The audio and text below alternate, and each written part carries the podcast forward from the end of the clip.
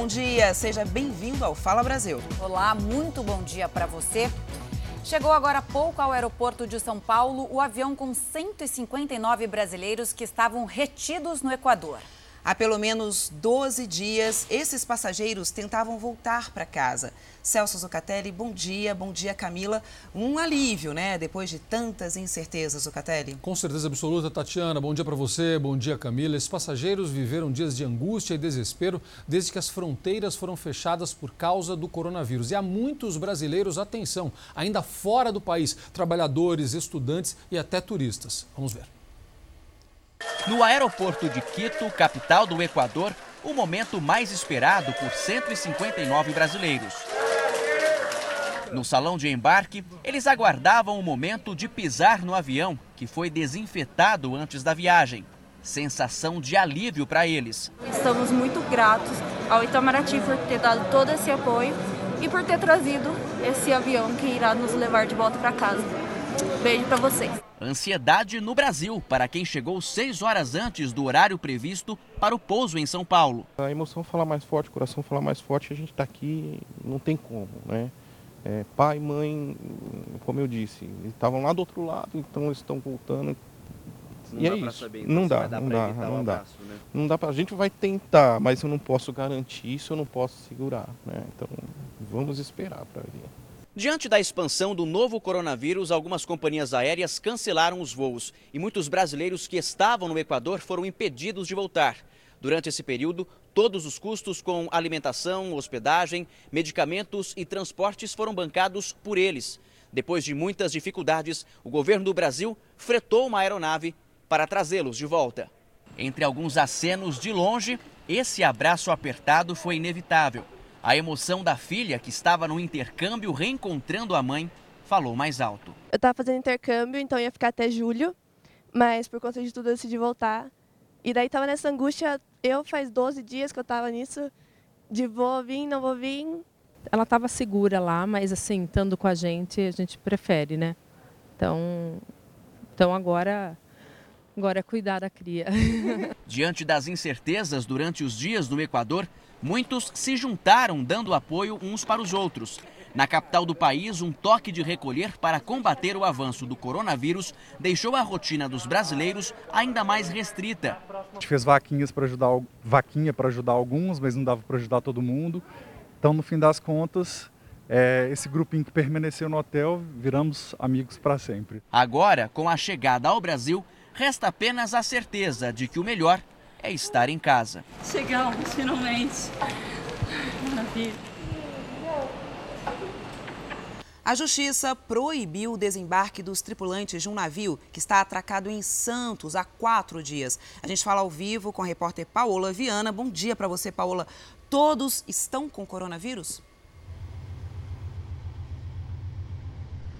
Olá, muito bom dia a todos. Olha, dos 35 tripulantes, de cerca de 700 já apresentaram positivo para o coronavírus. Tem também alguns passageiros todos mantidos em isolamento. A embarcação atracou aqui no Porto de Santos no último sábado. Outros sete tripulantes que já tinham apresentado sintomas estão internados e dois já tiveram a infecção por coronavírus confirmada. Agora, a Justiça Federal proibiu o desembarque de quem estiver com sintomas. Essas pessoas só poderão sair se for necessário atendimento médico em unidades hospitalares de São Paulo e não daqui. A empresa dona do navio disse que o transatlântico vai continuar em quarentena e que segue todas as medidas de segurança, claro, para evitar o contágio da doença. Nas últimas horas, a embarcação passou também por uma grande inspeção feita pela Agência Nacional de Vigilância Sanitária, a Anvisa. Já a autoridade portuária informou também que segue todas as orientações das instituições de saúde sobre as medidas de combate ao coronavírus. Zucatelli. Obrigado, Paulo. Eu estou impressionado com a movimentação em Santos. Tudo bem que é uma região portuária, né? Isso não pode parar, mas eu estou impressionado como tem muito veículo circulando lá. Nem parece que está em tempo de quarentena. Vamos lá, informação importante aqui para todos nós. As agências do INSS estão fechadas em todo o país. Isso vai agora até o dia 30 de abril. Esse prazo pode ser estendido, Camila. Para enfrentar a pandemia de coronavírus, os pedidos de serviços precisam ser feitos por telefone ou pela internet. A mudança trouxe muitas dúvidas em quem tem processos em andamento. Carlos precisa dar entrada no processo da aposentadoria, mas encontrou a agência do INSS fechada na zona oeste de São Paulo. O João também foi pego de surpresa. Ele sofreu um acidente de moto e tem que passar por perícia para pedir o auxílio doença. Frustrante? É muito. Muito que não tem conta para pagar, né? Parado não consegue dar entrada. Pior ainda é a situação da Cristiane. A auxiliar administrativa está afastada do trabalho desde o ano passado sem receber auxílio-doença. Ela tem um problema degenerativo na coluna agravado por uma queda. A perícia seria na semana passada, mas foi cancelada. Não tenho outro, outro meio de vida, só meu salário mesmo. E eu estou dependendo da ajuda da minha mãe, que eu moro com a minha mãe, e do meu namorado também né? Eles me ajudam assim do jeito que podem, com as contas, com os mantimentos da casa. Milhares de pessoas espalhadas pelo Brasil estão na mesma situação, prejudicadas pelo fechamento das agências do INSS. Elas vão permanecer assim até o dia 30 de abril.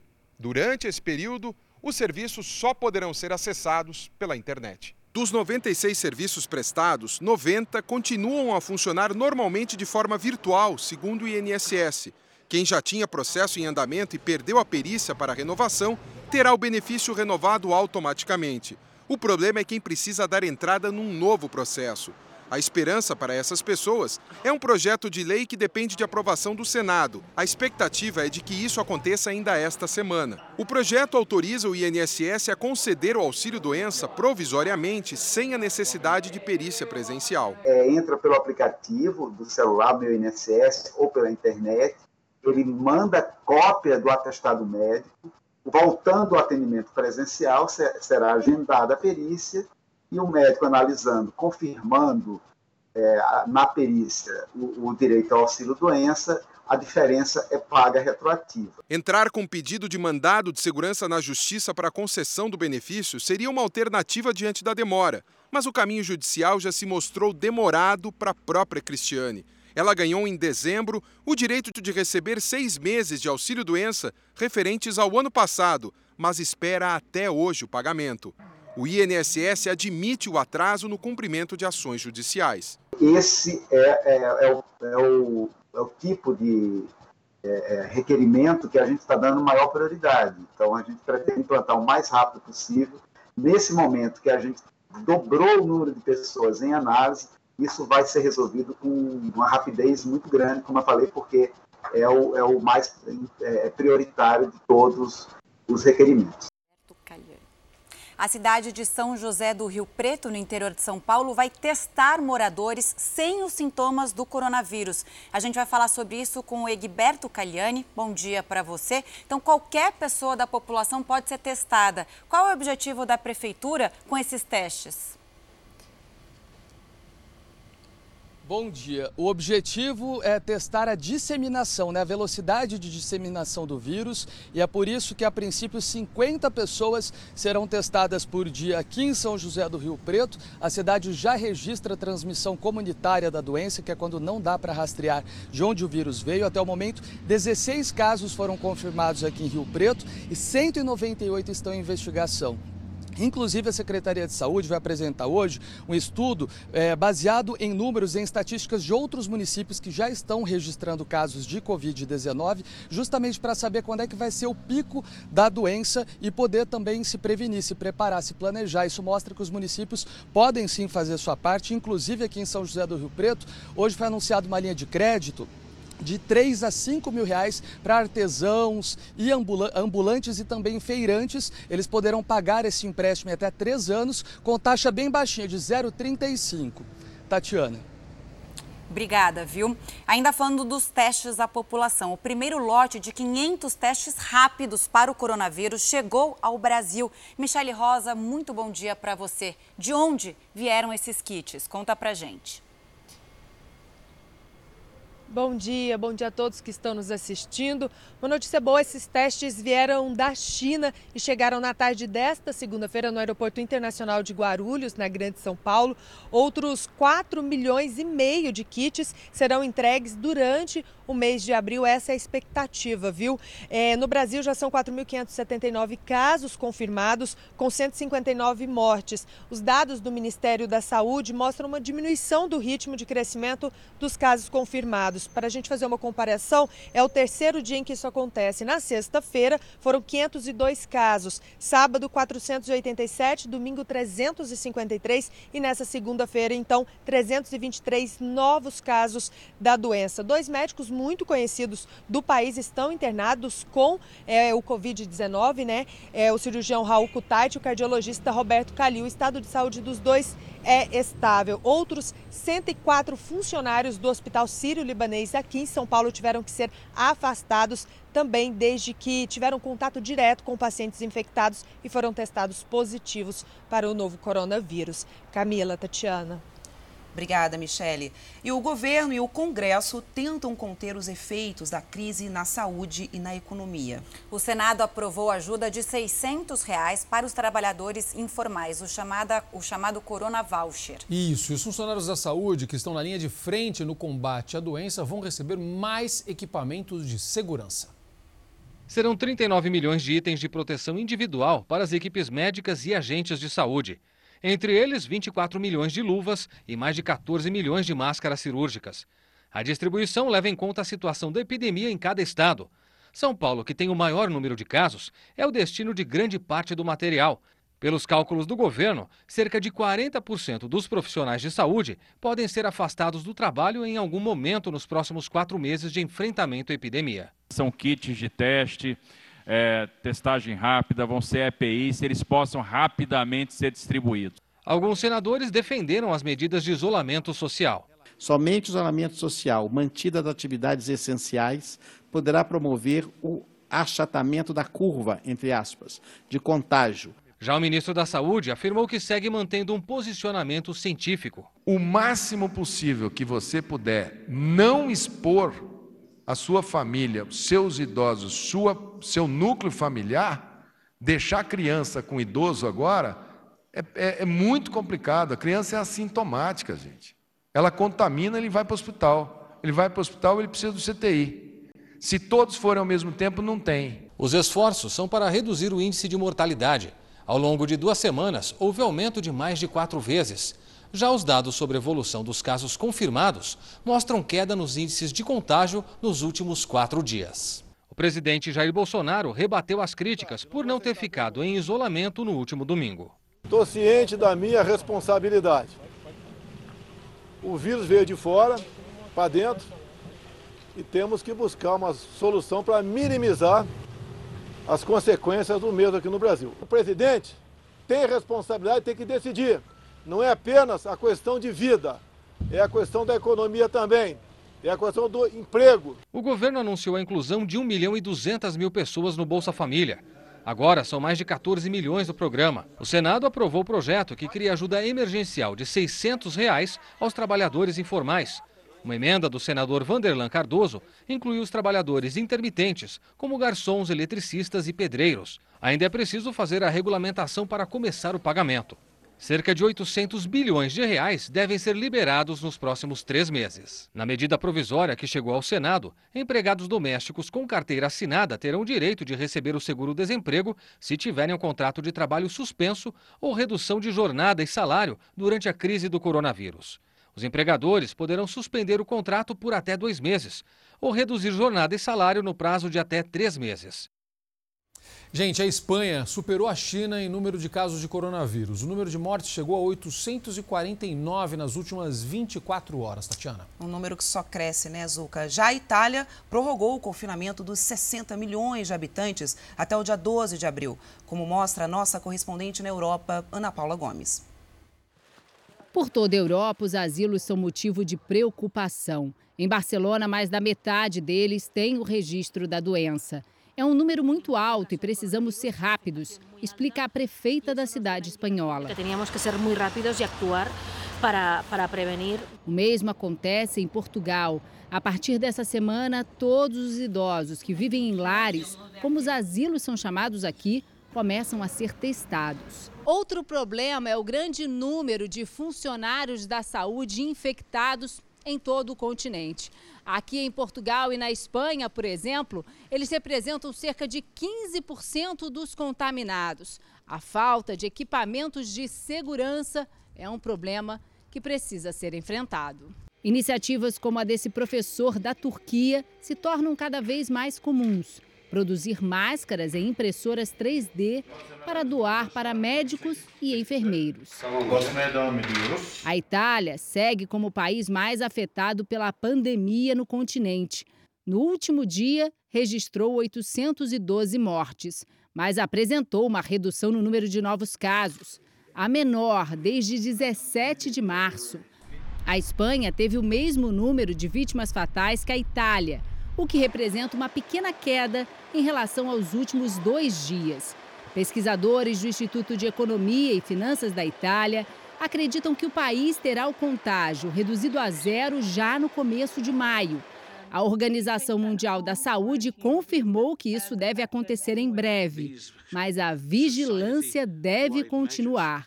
Além de estender o isolamento anunciado na semana passada, a França aumentou a multa para quem desrespeitar as regras do confinamento. As medidas de isolamento já parecem dar resultado no Reino Unido. Pesquisadores de Londres confirmaram que existe uma redução no número de casos no país. E autoridades dizem que muitos idosos se recuperaram. Foi o que aconteceu com o príncipe Charles, de 71 anos. Depois de cinco dias do diagnóstico, ele recebeu alta médica. E nos Estados Unidos já são mais de 153 mil doentes, o dobro do registrado na China. O número de casos quadruplicou em uma semana. A cidade de Nova York é a mais afetada e corre contra o tempo para oferecer mais leitos aos doentes, como mostra nossa correspondente Evelyn Bastos. Essas imagens mostram um dos hospitais de Nova York em meio à pandemia. É uma zona de guerra, diz essa médica da emergência. Segundo as autoridades, o pico do contágio deve acontecer no final do mês de abril, quando mais de 140 mil pessoas podem precisar de internação. Por isso, o governo corre contra o tempo para disponibilizar o máximo de leitos. No Central Park foi erguido um hospital de campanha. Este centro de eventos também se transformou em um hospital e pelo menos outros oito como este estão sendo construídos. A partir de hoje, este navio hospitalar da Marinha, que atracou em Nova York trazendo mais de mil leitos e 1.200 profissionais de saúde, vai começar a receber os pacientes da cidade. A última vez que este navio esteve em Nova York foi em 2001, no 11 de setembro, disse o oficial da Marinha.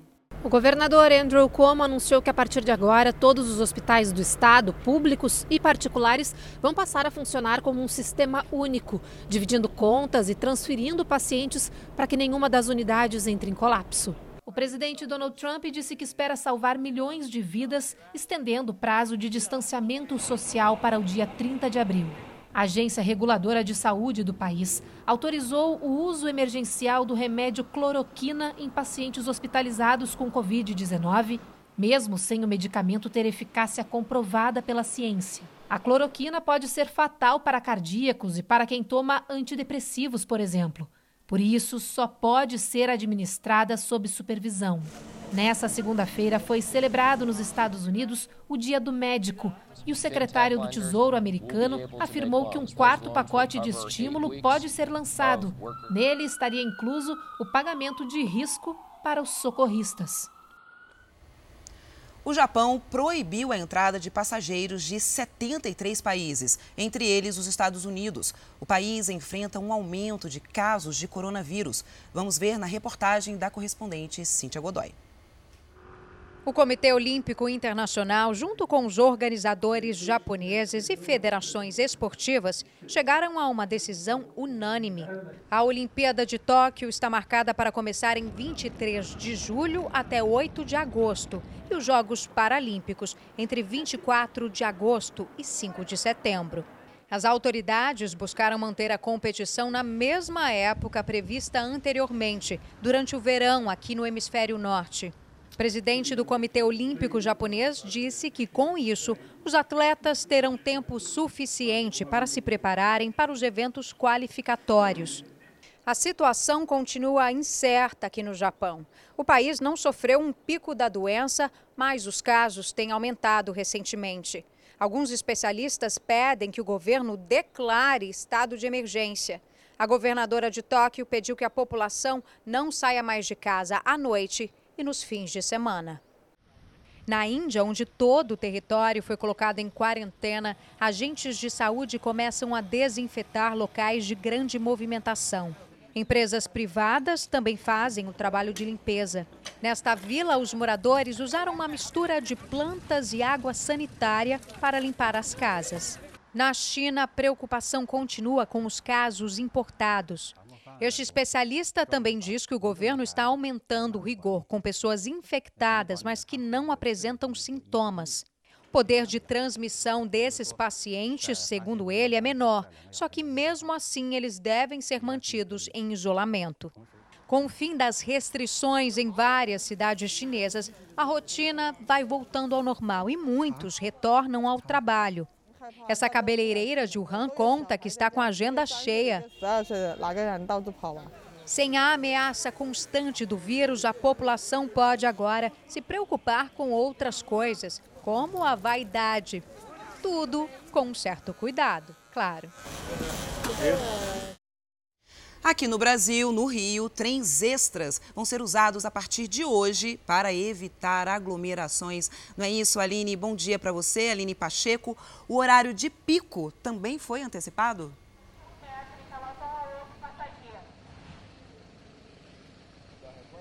Bom dia, foi isso sim. O horário de pico da manhã, que antes era às seis, passou para as cinco em três estações. Tem três extras em Japeri, Santa Cruz e Gramacho. Com isso, o intervalo que antes era de 15 minutos passa a ser de 12 minutos entre os trens. Além disso, olha, tem reforço aqui nas equipes que informam a todos os instantes e lembram os passageiros que devem manter uma distância de um metro entre eles enquanto passam pela triagem que é feita pela Polícia Militar. Camila, Tatiana.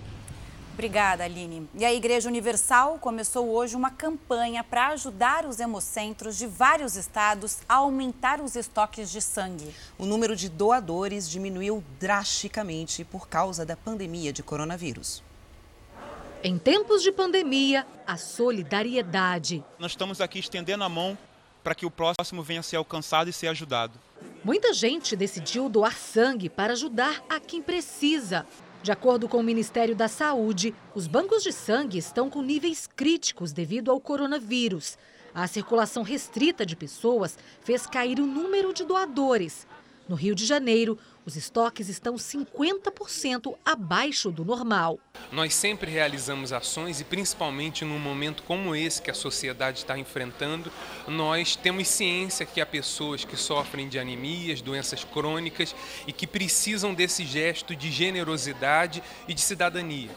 Para suprir parte dessa demanda, a Igreja Universal do Reino de Deus vai disponibilizar templos em seis estados para que hemocentros possam receber doadores voluntários. A estimativa é de que mais de 3 mil pessoas em todo o Brasil compareçam nos dias de campanha, o que garante atendimento para mais de 14 mil pacientes. No Rio, as doações estão acontecendo na Catedral de Del Castilho. É um momento difícil, é um momento complicado, mas a Igreja Universal está fazendo o papel dela na sociedade. Estamos doando sangue, estamos ajudando a alimentação dos caminhoneiros, estamos levando cesta básica para as pessoas necessitadas, fizemos uma grande doação de 31 toneladas de alimentos. Então, eu acredito que isso é importantíssimo, quanto mais agora com essa pandemia. Os voluntários estão vindo em pequenos grupos para que não haja aglomeração. Antes da doação, eles passam por duas triagens. Da mesma forma que algumas pessoas que não se enquadram no grupo de risco estão se voluntariando em ao supermercado, em sair para comprar um medicamento, da mesma forma hoje eu me disponibilizei estar aqui como voluntário, é, ajudando né, nessa doação de sangue.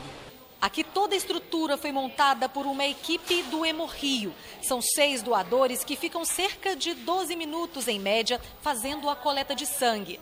Depois é só a sensação de dever cumprido. Um dia eu precisei, 29 anos atrás, e uma pessoa doou sangue para mim. Então hoje eu estou aqui fazendo o mesmo, doando vida. É, quem puder fazer isso, que, por favor, que chegue aqui e faça. Solidariedade. A gente vai sair mais forte dessa história, Camila. Eu tenho falado isso. Mais a gente vai unidos, sair melhor. Com certeza, é.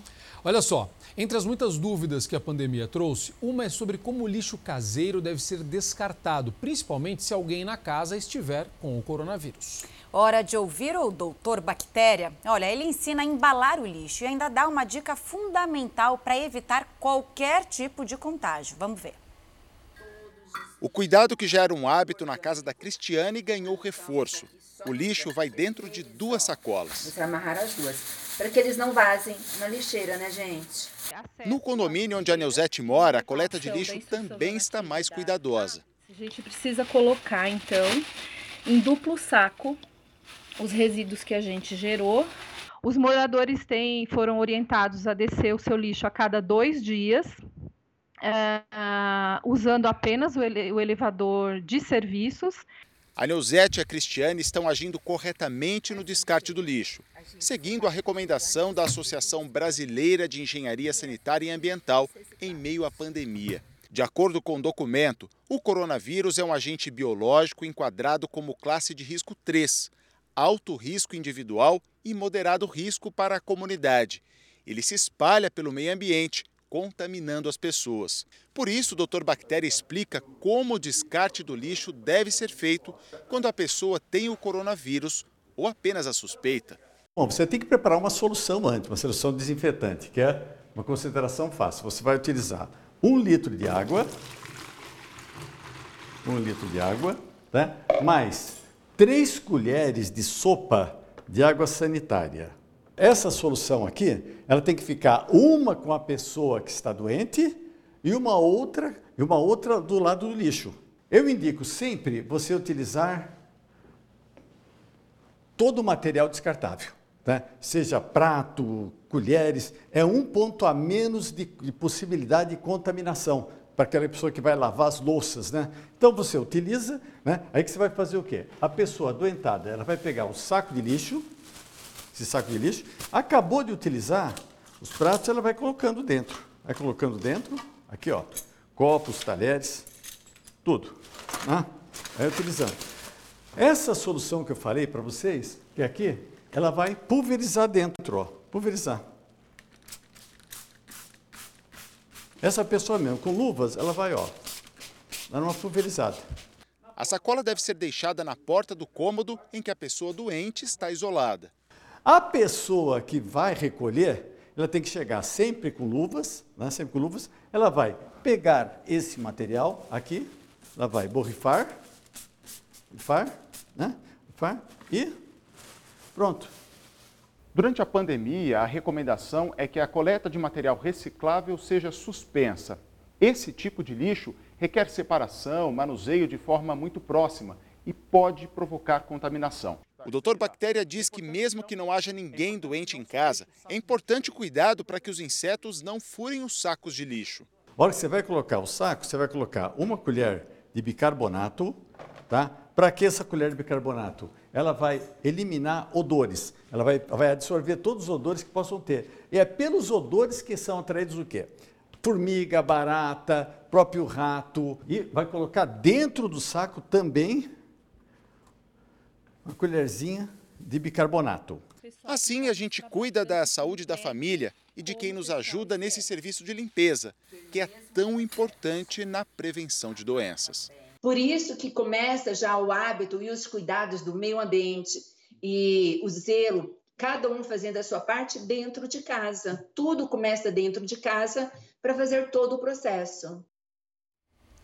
Agora você vai conhecer a história da Dona Aparecida, uma mulher que está alegrando a vida dos lixeiros no interior de São Paulo. Um gesto muito bonito. Todo dia ela deixa uma surpresa no saco de lixo que será recolhido. Eles não podem parar. A coleta de lixo é um serviço essencial. Mesmo em meio à pandemia do novo coronavírus, os trabalhadores precisam estar nas ruas cuidando da cidade. Sabendo da importância desse trabalho, a dona Aparecida, que mora no núcleo Gasparini, em Bauru, quis homenagear os coletores. E foi de uma forma simples, com uma mensagem de apoio. Passando e eu percebi que o pessoal fala da, da saúde, fala de um monte de gente e não percebe que tem esses daí que fazem isso pela gente, né? A dona Aparecida trabalha durante a madrugada e normalmente no dia de coleta ela chega em casa, traz o lixo aqui para a rua e depois vai descansar. Só que em uma das manhãs foi tudo diferente. No momento em que ela trazia o lixo aqui para a rua, ela encontrou os coletores e aí não teve jeito. A emoção tomou conta. Foi indescritível, viu? Emocionante, me emociona até agora, toda vez que eu lembro do, do, do dia, né? Que ele pegou da minha mão, isso não é fato corriqueiro. Né? Enquanto conversávamos, Dona Aparecida teve mais uma surpresa. Os coletores começam a subir a rua da casa dela. Eu quero agradecer a sua população aí, ó tá com nós aí nessa hora difícil aí, ó. Aparecida se emociona mais uma vez. Ela não esperava esse novo encontro, um momento marcante que muda a forma de olhar para as pessoas. Para a recepcionista, gestos simples são capazes de mudar a vida das pessoas. E ela tem esperança de ver essa atitude pela cidade. É um ato simples, uma coisa que não é tão grandiosa assim, mas que para quem faz é bom e para quem recebe também. Novidades no caso da família que morreu carbonizada na Grande São Paulo. Quem tem os detalhes é a Maria Carolina Paz. Bom dia para você. Os cinco suspeitos pelo crime foram denunciados pelo Ministério Público? Sim, isso mesmo. Bom dia para vocês e a todos que nos acompanham aqui no Fala Brasil. Entre os denunciados estão a filha do casal, Ana Flávia Martins Menezes Gonçalves, e a companheira dela, Karina Ramos de Abreu. Os outros apontados pela promotoria como responsáveis pelos crimes são os primos de Karina, Juliano Oliveira Ramos Júnior e Jonathan Fagundes Ramos, além de um amigo dos dois, Guilherme Ramos da Silva. O casal, Flaviana Menezes Gonçalves e Romuyuki Veras Gonçalves e o filho deles, Juan Vitor Menezes Gonçalves, foram mortos em janeiro. Caso a justiça aceite a denúncia, os cinco envolvidos vão responder por homicídios triplamente qualificados, por motivo torpe, meio cruel e recursos que impediu a defesa das vítimas. Também vão responder por roubo e destruição de cadáver. Tatiana. Uma boa notícia: mais sete pessoas estão curadas da Covid-19 no Rio Grande do Sul. Rayan Quinelato, bom dia para você. Esses pacientes já receberam alta? Bom dia, sim, eles já não apresentavam mais os sintomas e receberam a alta então nos últimos dias. Com essas confirmações, são 24 pessoas que já venceram a Covid-19 em Porto Alegre. Aqui no Rio Grande do Sul são 254 casos e, vim, e, e também é, quatro óbitos confirmados pelo Ministério da Saúde. As medidas de distanciamento social seguem valendo por aqui, Camila. E a Força Nacional de Segurança Pública vai dar apoio ao Ministério da Saúde no combate ao coronavírus. Yuri Ascar, bom dia para você. Como será essa ajuda, hein? Bom dia, Camila. Pela portaria do ministro da Justiça e da Segurança Pública, Sérgio Moro, a Força Nacional vai poder ajudar na segurança dos hospitais, também na segurança da distribuição de produtos médicos e de higiene e ainda no controle sanitário em portos, aeroportos e rodovias. Neste momento, por exemplo, já estão sendo usadas como controle sanitário barreiras rodoviárias, que permitem que só os moradores tenham acesso a algumas cidades do país. E outro tipo de controle sanitário já está sendo feito também nos aeroportos, com medidas como a temperatura dos passageiros. O número de militares que vão ajudar nessa luta contra o coronavírus ainda não foi informado. A portaria tem validade até o dia 28 de maio, mas pode ser prorrogada. Zucatelli. Yuri, tem mais. Olha só, entre outras medidas previstas neste período de combate ao coronavírus estão o adiamento e o parcelamento do fundo de garantia. Meu amigo, o que diz a circular que a Caixa Econômica soltou hoje? A circular Zucatelli explica que todo empregador, inclusive quem contrata o trabalhador doméstico, vai poder recorrer à medida já prevista no pacote de ajuda aos empresários. As empresas ficam dispensadas da obrigatoriedade de recolher imediatamente o fundo de garantia referente aos meses de março, abril e maio, com vencimento em abril, maio e junho. Os valores vão poder ser parcelados em até seis vezes a partir de julho, mas se o empregado for demitido, o valor total do FGTS deve deve ficar disponível para esse empregado. Tatiana e Camila. Obrigada, Yuri. E moradores do Acre estão no Distrito Federal há cinco dias sem conseguir embarcar para Rio Branco. Eles só passaram por Brasília por causa de uma conexão, mas os voos foram cancelados. Mais uma consequência da pandemia de coronavírus. Este grupo de quase 20 pessoas tem sentido os reflexos dos cancelamentos de voos eles estão em Brasília sem poder embarcar de volta para o Acre. Todo mundo aqui já teve, ah, já chorou, já, já, já gritou, já tentou de todas as formas querer expor a situação pessoal e só através desse vídeo que vocês estão conseguindo captar o que nós estamos sofrendo aqui na cidade de Brasília. O grupo só passou por Brasília por causa de uma conexão. Eles chegaram na capital federal no dia 26 de março o embarque para o Acre seria no dia seguinte. A, argumentação que eles estão dando aqui é porque não tem voo para lá, porque o aeroporto lá é pequeno, porque não tem pessoas para voltar. Segundo o grupo, a companhia aérea apenas enviou um e-mail informando que a conexão havia sido cancelada e alocou os passageiros em hotéis aqui em Brasília. Depois disso, não passou mais informações. Por isso, eles estão preocupados, já que muitos têm compromissos de trabalho e familiares que dependem deles. Eu sou pai de uma criança que é autista, que está aqui comigo e está sofrendo muito com esse, com esse procedimento. A minha esposa está fazendo um tratamento de câncer no ar está precisando de mim, eu não estou conseguindo lá. Os passageiros já estão em São Paulo e embarcam de Guarulhos para Rio Branco hoje à noite. A companhia aérea informou que, por causa da pandemia, está reduzindo o número de voos e vai manter apenas a frota essencial, que será informada ainda nesta semana. Um voo vindo do Suriname chega hoje à tarde a Belém. Os passageiros vão ficar em quarentena por causa do risco de estarem contaminados com o coronavírus. Natália Lago, bom dia para você. Os passageiros que não são do Pará vão ser levados para os seus estados? É isso? Olá, bom dia. Dos 78 passageiros confirmados, 44 são paraenses. O governo do estado pediu para que a Força Aérea Brasileira leve as pessoas que não são do Pará para os seus destinos. Esta é a segunda vez que um voo do Suriname pede para pousar em Belém. O primeiro pedido foi há 10 dias, mas acabou sendo cancelado por causa de imprevistos. Zucatelli. Obrigado, Natália. E o governador de Santa Catarina mudou de ideia e manteve a quarentena para o comércio. Apenas algumas atividades estão autorizadas a funcionar, com regras para evitar a disseminação do vírus. Agências bancárias, lotéricas e cooperativas de crédito voltaram a funcionar em todo o estado de Santa Catarina. Alívio para o pedreiro João, que foi sacar o Bolsa Família. Não tinha dinheiro, fui obrigado a chegar numa mercearia e pedir fiada para pegar alimentação. Funcionários fazem uma triagem na porta, só entra quem precisa mesmo. Regras de distanciamento e higiene são obrigatórias.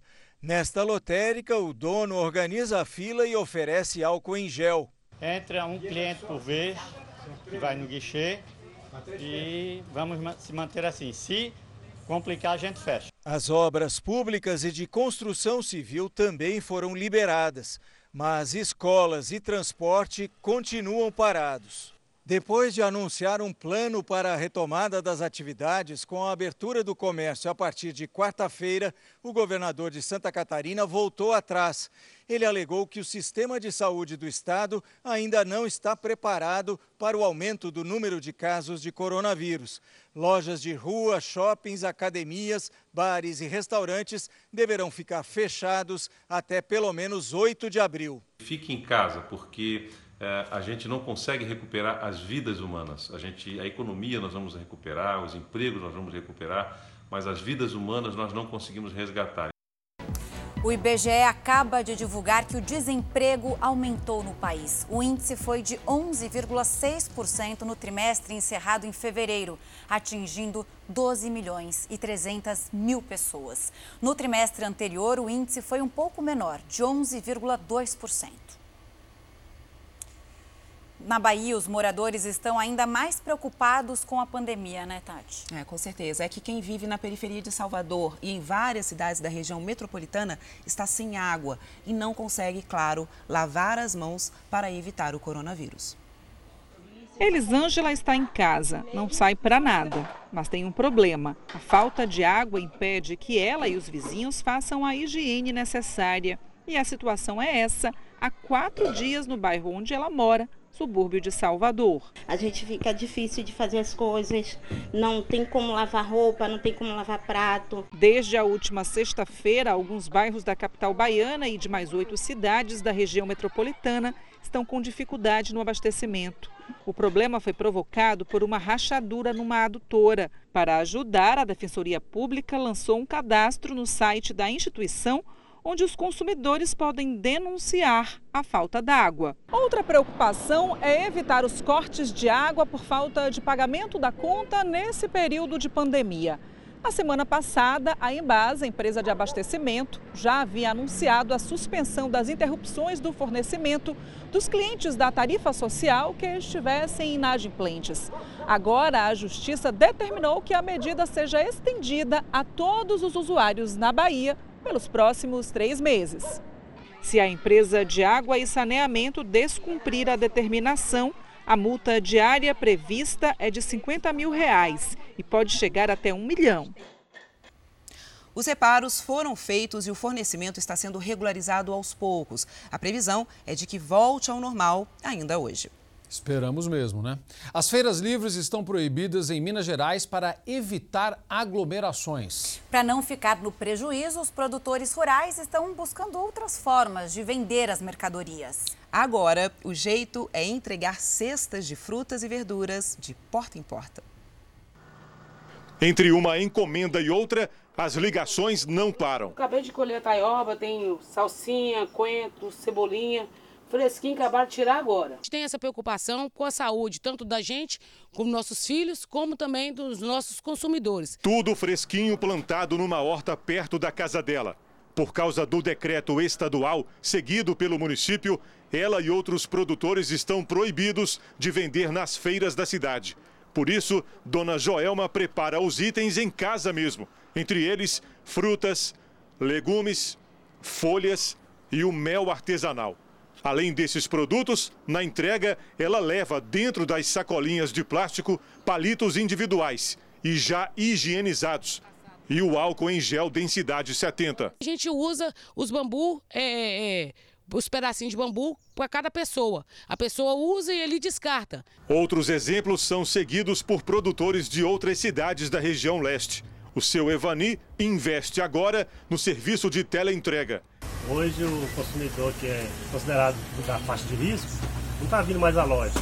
Está ligando, aí aumentou muito a teleentrega, diminuiu o fluxo de pessoas na loja. Muitas pessoas optam por receber as mercadorias em casa. Funcionários, sempre usando máscaras e luvas, fazem a entrega dentro de caixas de papelão. Não há contato físico com quem compra. Dona Gesenice se adaptou ao novo estilo por causa do período de isolamento domiciliar. Eu recebi frutas, legumes e verduras. Uma outra vantagem que eu achei de eu não precisar sair para ir no mercado e ter sempre alimentos fresquinhos, de excelente qualidade. Um ótimo dia para vocês, Camila, Tatiana. Até amanhã, Zuca. e o Fala Brasil termina agora. Um ótimo dia para você.